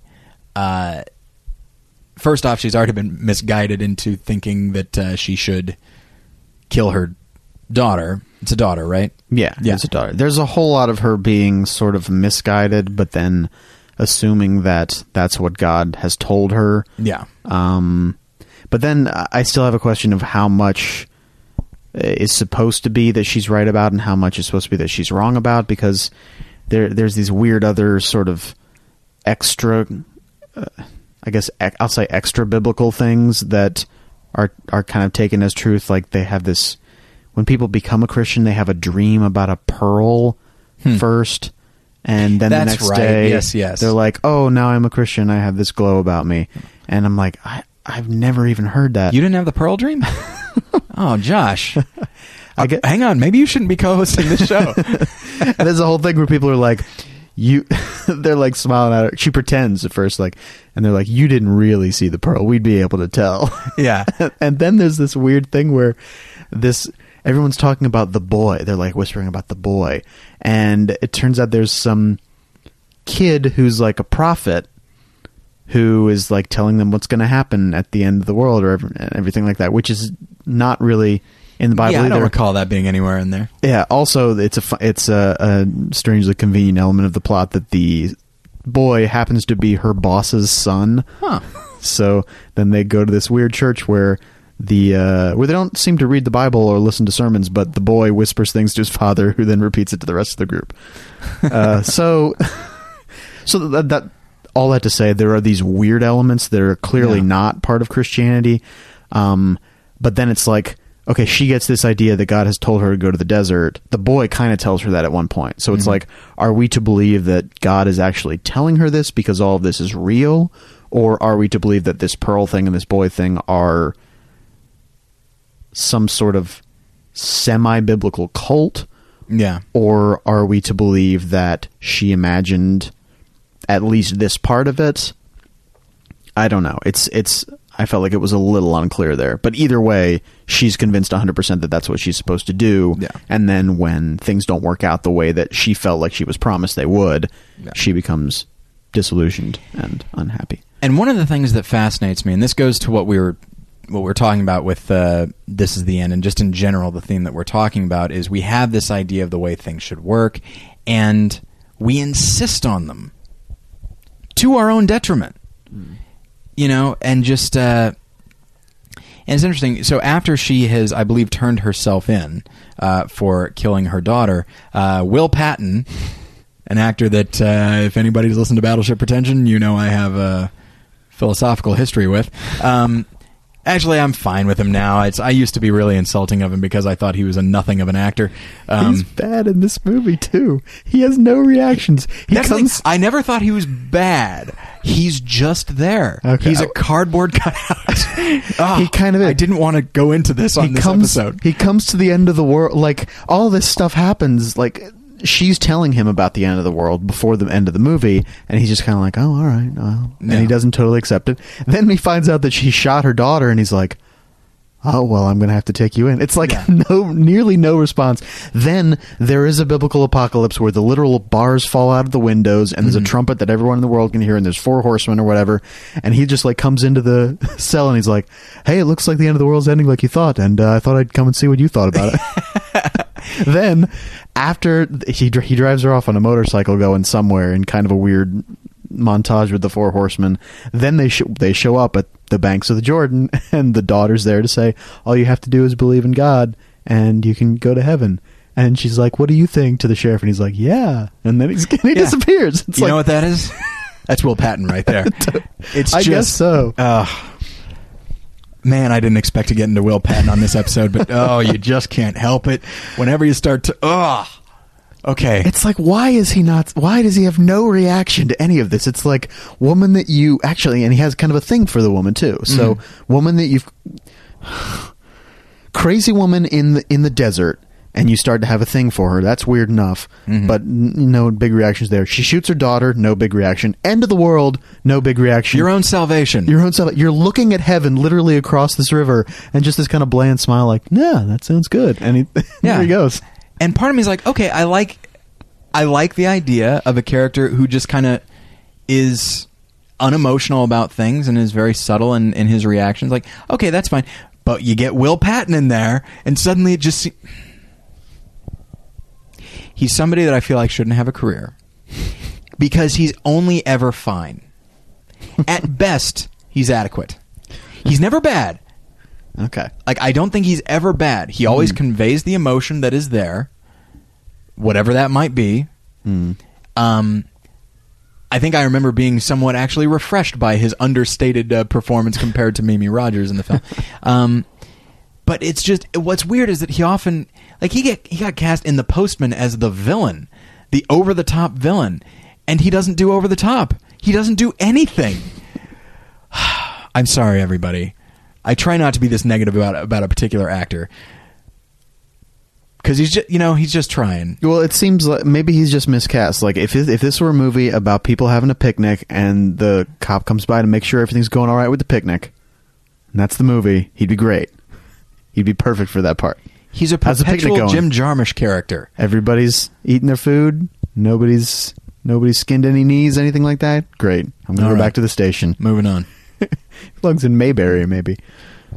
He was It's just he was he just woke up from a nap under a tree.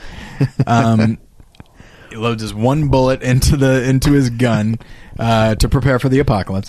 Um, but anyway, so what I was going to say is, so his character is not uh, a believer at all. Um, but there at the end, both you know the two of them are standing on the the banks of the river, and uh, and they are both faced with a choice. And when faced with this thing that he didn't believe, and then there it is, he says, "Yes, okay, I'll do it," Im- showing, quite frankly, how easy it is. Yeah.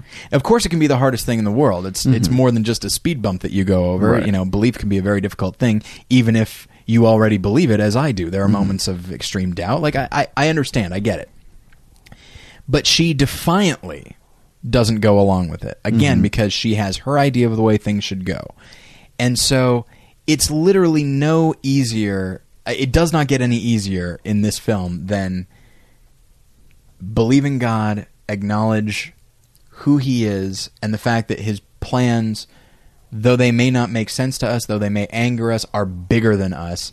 Just do that, and then you're you're good. And she says no. The guys in in this is the end. They say no, although the film never actually gives them that choice. Um, and I just feel like that that is something that. Uh, in some way, shape, or film, uh, or film, some way, shape, or form, uh, that we all do, probably daily, is we have this idea of, okay, here's my plan, here's God's plan. I would really prefer God's plan me- match up with mine. Um, and so I have a number of. Uh, actually, no. I guess I just I only have two. Um, I have two quotes from C.S. Lewis, and then we'll read some Bible verses. Um, so I'll read. Uh, yeah, Josh, you read the first one, and then I will read the second one. And these are both from The Great Divorce. Um, but uh, the first one is There are only two kinds of people in the world. Or, sorry, there are only two kinds of people in the end those who say to God, Thy will be done, and those to whom God says, In the end, Thy will be done. All that are in hell choose it. Without that self choice, there would be no hell. No soul that seriously and constantly desires joy will ever miss it. Those who seek find. Those who knock, it is opened. Okay. Um, that is one of the things that always fascinated me is that uh, the worst thing, uh, eternally, the worst thing that can happen is God saying, "All right, you have it your way," Yeah. you know, and not doing it spitefully, but just saying, "All right, this is what you wanted, so you're getting what you wanted." Yeah. and it's like what people say is, you know, be careful what you wish for, you just might get it. And I think that's uh, that's one of the things that I like so much about the Great Divorce is this fascinating. I whoa, what word did I just say? Fascinating, I, fantastic, and fascinating. I guess so. Um, this fascinating idea because hell for so long has been portrayed throughout medieval literature and up to now as this place where everybody's burning alive and miserable, and like it's it's it's kind of easy to say, well, no one would want that, obviously, but. C.S. Lewis portrays hell as more of a place where people are just saying, "No, I, I'm, I refuse to not get what I want." Yeah, and um, that that just seems so much more, so much stronger, maybe, and such a more realistic and philosophically darker Yeah. thing. That it's it's the same as that quote: "the the doors of hell are locked from the inside. the inside." yeah. Um, I often say that wrong, and then I'm like, well, that if you say it wrong, it doesn't mean anything anymore. Yeah. Um, but yeah, so that it, hell's not, and and obviously none of us knows what hell is, but uh, I like that C.S. Lewis doesn't portray it as just a place of eternal torture. It's it's a place where just everybody says I'm I'm going to get what I want, and I will insist on getting what I want, which becomes just as terrible a place. Yeah. That that's where he and uh, Jean Paul Sartre meet back on the other side by saying, "Well, hell is other people." Yeah. I mean, imagine a world where all ev- constantly is just everybody uh, trying to get what they want without ever giving to anybody else. yeah.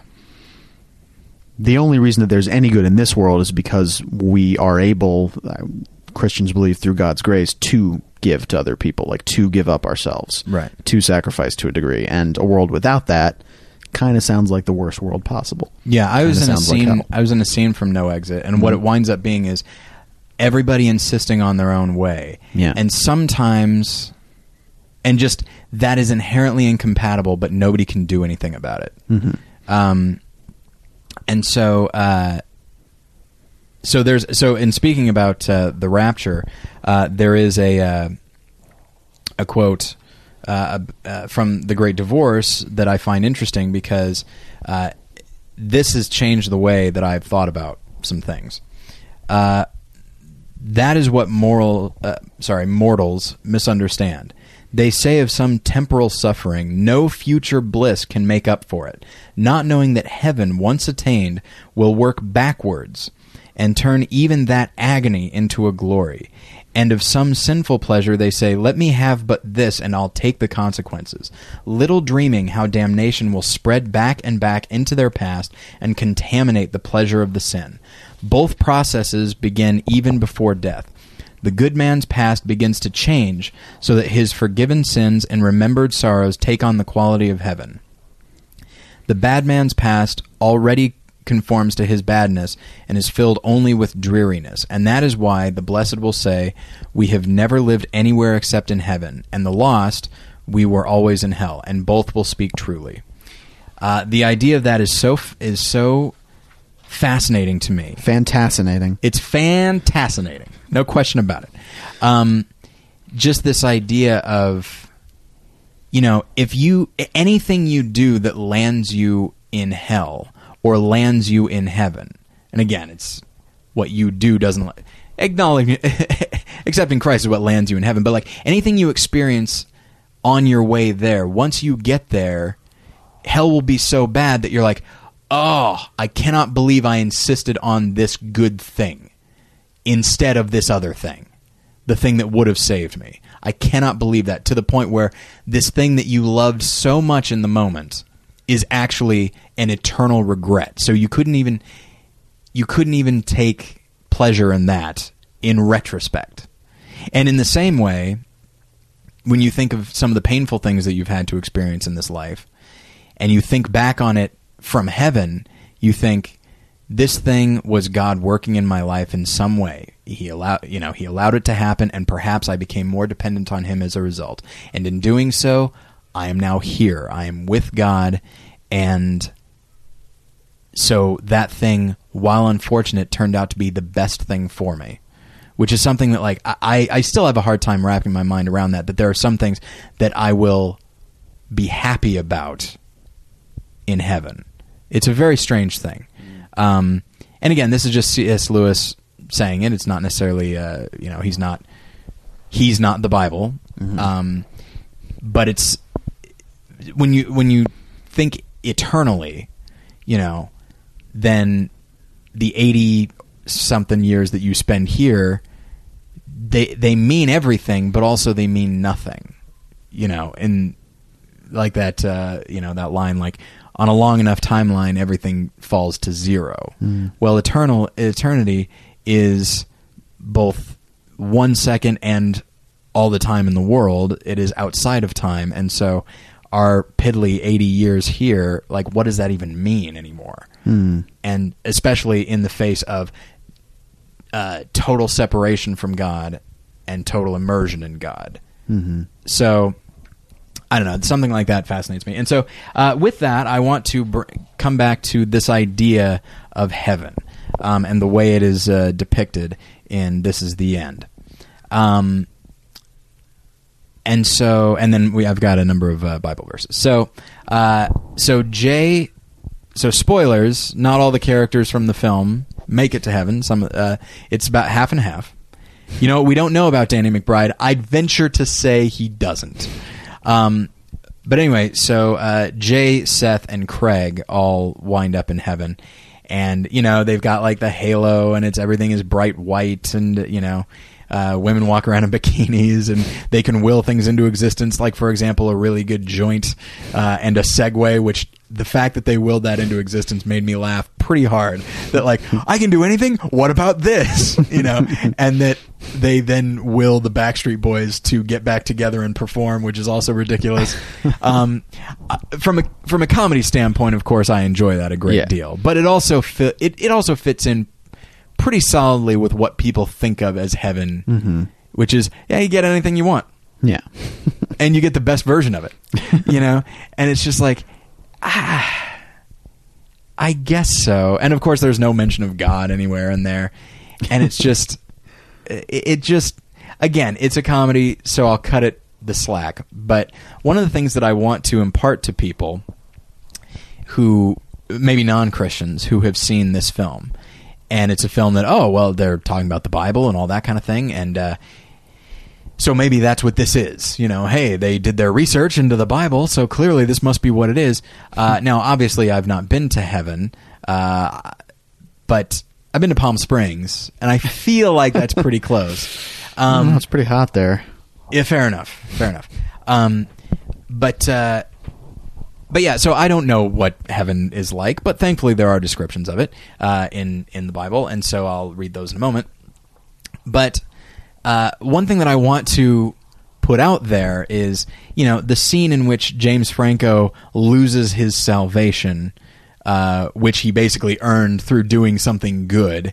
You know, like it being entirely works based, and as such, you know, oh, if you do something good, you better not give someone the finger on the way up, you know, or whatever. uh, that is not Christianity. I want to really put that out there. I'm sure there. I'm sure nobody thinks, oh, well, clearly this is uh, the- theologically sound all the way. I don't think anybody thinks that, but they might sort of tacitly agree with it. Mm-hmm. And I do want to really put out there that's not what it is Yeah. it is grace. It is being saved by faith. And yes, good works will come as a result of that, but that's not what it is. It's mm-hmm. not about something that we earned. It is about God extending his love to the point that we get the thing we don't deserve. Or we don't get the thing we very much deserve. Yeah. And so like like that's what it is. It is not it's not just a list of rules.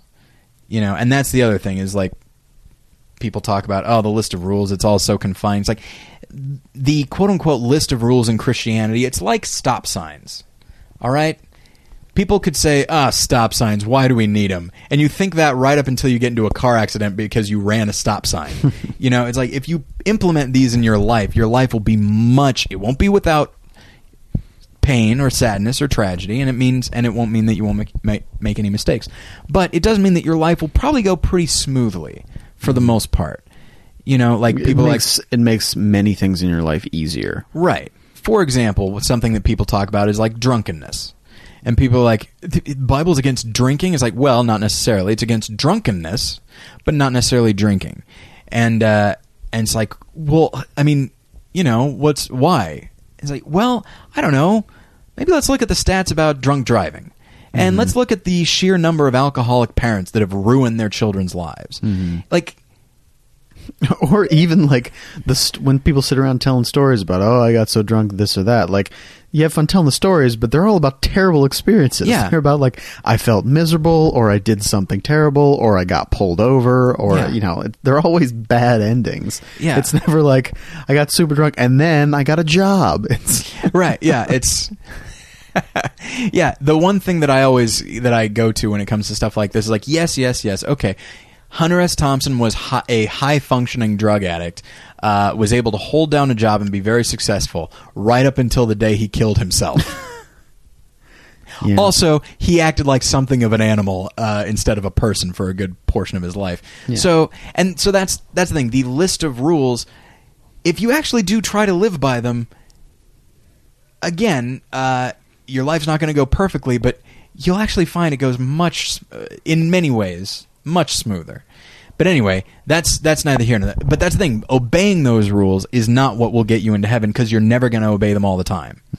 And you know, and one of the things that I, to go back to uh, uh, the Rapture, one thing that I find fascinating is that Mimi Rogers' character has killed her her daughter for whatever reason. She killed her daughter, and she is still being given the opportunity Yeah. to come over to heaven. Yeah. and she refuses to do it. That and that's one of the weird things about that movie. Well, again, a weird thing is that it seems like there are a lot of things that are closer to actual Christianity, with the exception of these few outliers. Right. Like, I think there's even parts where they talk about it. People say like it's not just about being good or bad; it's about accepting Jesus. Yeah. and I'm like, well, that's true. Like, that's that's interesting that they went that far with it, but then that it doesn't. I don't know that it doesn't completely. Yeah. I don't know. Doesn't doesn't round it out completely. And it's one more thing that I find so fantascinating about this movie. I think we got a new T-shirt, um, Hey. but uh, just a picture of your dumb face saying "fantascinating." I'm totally going to design that. um, anyway, uh, but yeah, so I wanted to uh, read a few verses real quick. Um, first is Romans 5, verses 1 and 2. Therefore, since we have been justified by faith, we have peace with God through our Lord Jesus Christ. Through him we have also obtained access by faith into his grace in which we stand, and we rejoice in hope of the, of the glory of God. All right. So, uh, and the next several uh, verses are about heaven. Um, a couple of them from the book of Revelation. Uh, so here we go. I'm going to read all these as one thing, but I will tell you in advance. Okay, Matthew 7, verses 13 through 15, Revelation 21, 3 and 4, uh, and Revelation 22, 5. I'm going to read these all as one paragraph. You'll probably be able to see where there's a break, but that's okay. All right. Enter through the narrow gate, For wide is the gate and broad is the road that leads to destruction, and many enter through it. But small is the gate and narrow the road that leads to life, and only a few find it. And I heard a loud voice from the throne saying, Look, God's dwelling place is now among the people, and he will dwell with them. They will be his people, and God himself will be with them and be their God. He will wipe every tear from their eyes. There will be more death or mourning. There will be no more death or mourning or crying or pain, for the old order of things has passed away. There will be no more night. They will not need the light of a lamp or the light of the sun, for the Lord God will give them light, and they will reign forever and ever. Now, here's the thing. That sounds better to me than just being able to smoke the perfect joint. Um, it, you know, when I think of, and you know what, I didn't say that I would do this, so uh, if you don't have an answer, that's fine. Uh, but I'll throw it to you first. Uh, when you when you imagine heaven and the idea of being in heaven with God and all that, uh, what appeals to you about it? Um,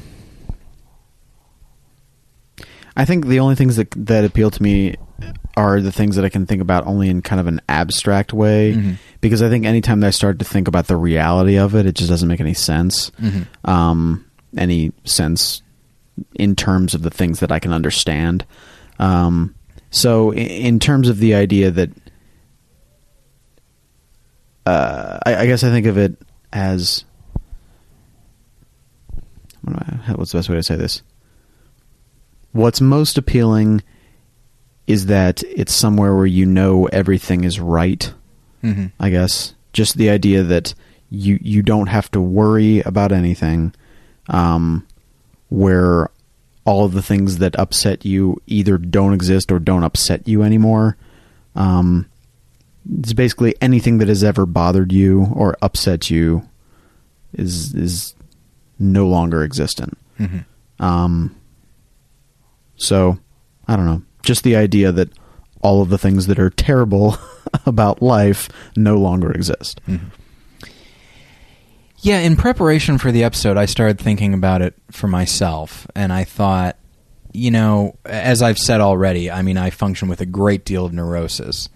And what that ultimately comes down to is constant questions. The question of, am I where I should be in my career? Am I as good a husband as I can be? Do my friends actually like me? Hmm. Is is anybody listening to this podcast? At this point probably not. But uh, just constant questions. And the fact that when it comes right down to it you never really know the answer. I maybe i am the best husband i can be. Maybe not. Who's to even say? My friends yeah they probably like me. Stands to reason but there are probably moments when I've done something or said something that has genuinely bothered them, and they have and they have thought, "Eh, is is this guy worth it?" or something like that. And then maybe that maybe it hasn't gone to that extent, but certainly there have been times when, like, you know, I've said something or done something that has bothered somebody, and then they choose not to air it, but they still made note of it. You know, something like that is probably po- uh, very possible. Um, just these things that like, and you never know, and the not knowing is it drives me crazy, and it's just constant questions, and I can't stop myself from asking them. You go to heaven, you are in the presence of God, and God is the answer to everything. God is truth with a capital T. And so there are no, you don't worry about lies anymore. You don't worry about people being nice to you out of politeness then uh, instead of actually liking you. You don't worry about all that. It is, you shed it, and you are then bathed in the, in the knowledge, the steadfast knowledge and the truth that God loves you, that the creator of the universe loves you and wants you there with him. That to me is so astounding and so encouraging uh, that, uh, you know, I feel like Christians tend not to talk about heaven and hell very much because we don't want to invoke uh, certain images, uh, that being of like you know angels with halos playing harps, uh, and then you know people being poked with pitchforks by a guy with a goatee. Uh, I'm talking about me, of course.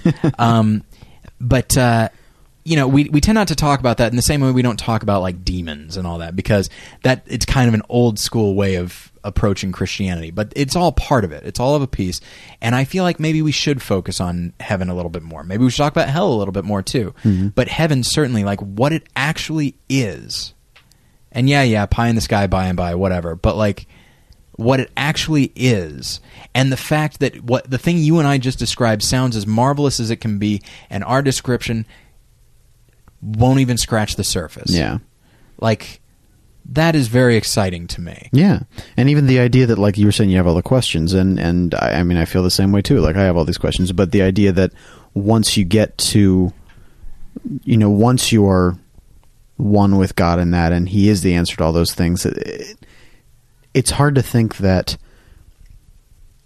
you could get to a point where you you know the answers to those questions, and they're all terrible. like Yeah. they're all the worst answer you would ever want.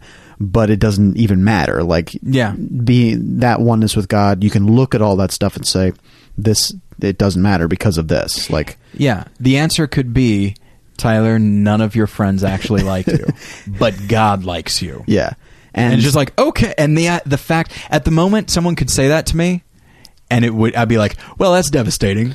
yeah, But you know, away from here, mm-hmm. where we don't have to worry about societal, societal and cultural pressures, that fact, it's like everyone in the world hates you, but God loves you, Yeah. and He wants you here. and the promise is that like knowing that, and and f- I think, like you said, being being there and being with God is the full knowledge of that. Is coming into that full knowledge because I think it's impossible to, for us to have otherwise. Right. And that full knowledge just overcomes all that other stuff. It, it, it's it's weird to think of this thing that allows you to have that joy regardless. Mm-hmm. Yeah, and uh, all right. So I I feel like we've uh, delved into some pretty uh, heavy uh, Christian concepts here. So if you have any questions for me or Josh, you can email me Tyler at morethanonelesson.com or Josh at uh, Josh at morethanonelesson.com. Um, you can uh, join the Facebook group. I need to approve you, but you can join. Um, you can follow me on Twitter. What was that? You can join if you're approved. Indeed. Um, if you're good enough, if you do enough good works, you can be a, allowed entrance. Don't into- listen to him. You just have to believe in Tyler and accept him. Actually, yes, that's kind of true. if you do accept me, I'll probably be a good friend to you. Um, anyway, so uh, certainly a Facebook friend. Um, but yeah, uh, and then uh, you can follow me on Twitter at More Lessons. You can follow Josh on Twitter At the Josh Long. at the Josh Long. And uh, once again, if you live in the uh, San Diego area or you're going to be there for Comic Con, uh, then go to Dublin Square at 554 Fourth Avenue. Uh, 5444th Avenue. that's the one. Uh, at 8 p.m. and hang out with me and uh, quite possibly Josh. And, uh, you know, I, I always enjoy hanging out and talking with listeners. So uh, I think that's about it. Josh, thanks for being here. You're welcome. Thank you guys for listening, and we'll get you next time. Bye.